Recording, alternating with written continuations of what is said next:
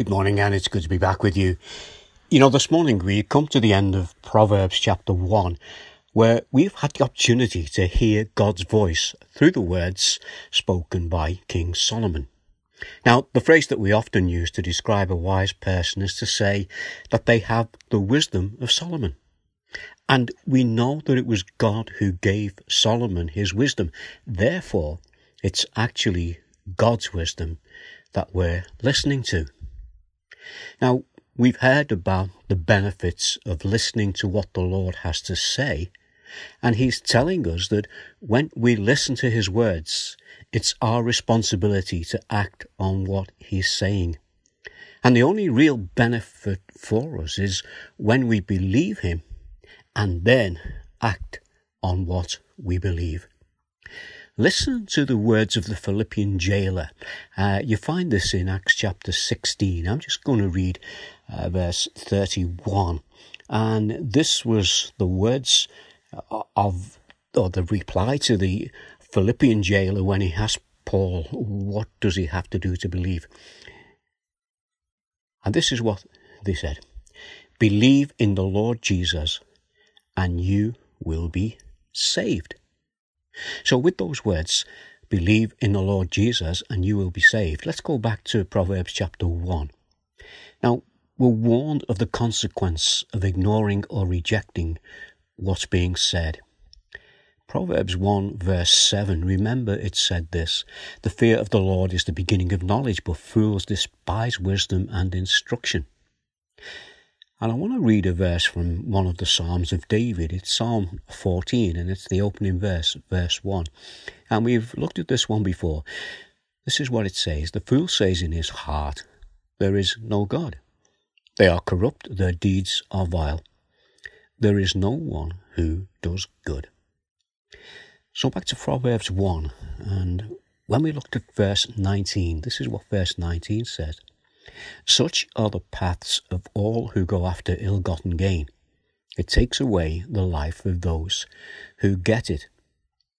Now, when we looked at that verse, we referred it to Mark chapter 8, verse 36, that says this What good is it for someone to gain the whole world, yet forfeit their soul? Now, our thought for this morning, as we come to the end of Proverbs chapter 1, our thoughts are this that there is a price to pay for ignoring God's words. So these are the verses for us this morning from Proverbs 1, verse 28 through to 33, at the end of this proverb. This is what these verses say. And this is God speaking. Then they will call to me, and I will not answer. They will look for me, but will not find me. Since they hated knowledge and did not choose to fear the Lord since they would not accept my advice and spurned my rebuke. They will eat the fruits of their ways and be filled with the fruit of their schemes. For the waywardness of the, the simple will kill them, and the complacency of fools will destroy them. But whoever listens to me will live in safety and be at ease without fear of harm. You see, what is being said here is that there will come a time when the voice of warning stops. And when that happens, we're left to our own devices. And this brings us to another verse in the New Testament, Romans chapter 13 and verse 11. And this is what Paul said here, and do this, understanding the present time. The hour has already come for you to wake up from your slumber, because our salvation is near now that we, when we first believed. Let me read that again.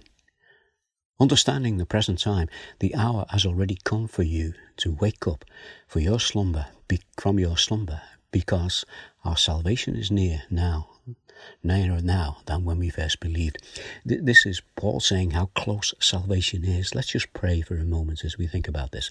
Our Father, we do thank you for this, your time we've spent in, in Proverbs chapter 1.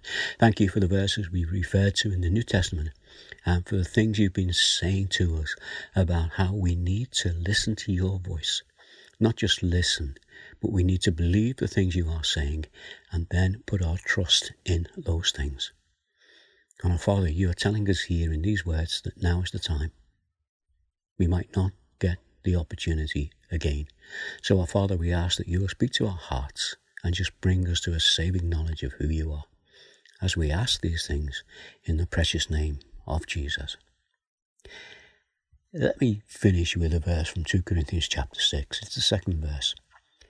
For he says, In the time of my favor I heard you, and in the day of salvation I helped you. I tell you, now is the time of God's favor. Now is the day of salvation. Well, again, it's been good to gather around God's Word together, and I pray that God will speak to us during this day as we think about these things. In the meantime, you take care, and God bless. So, bye for now.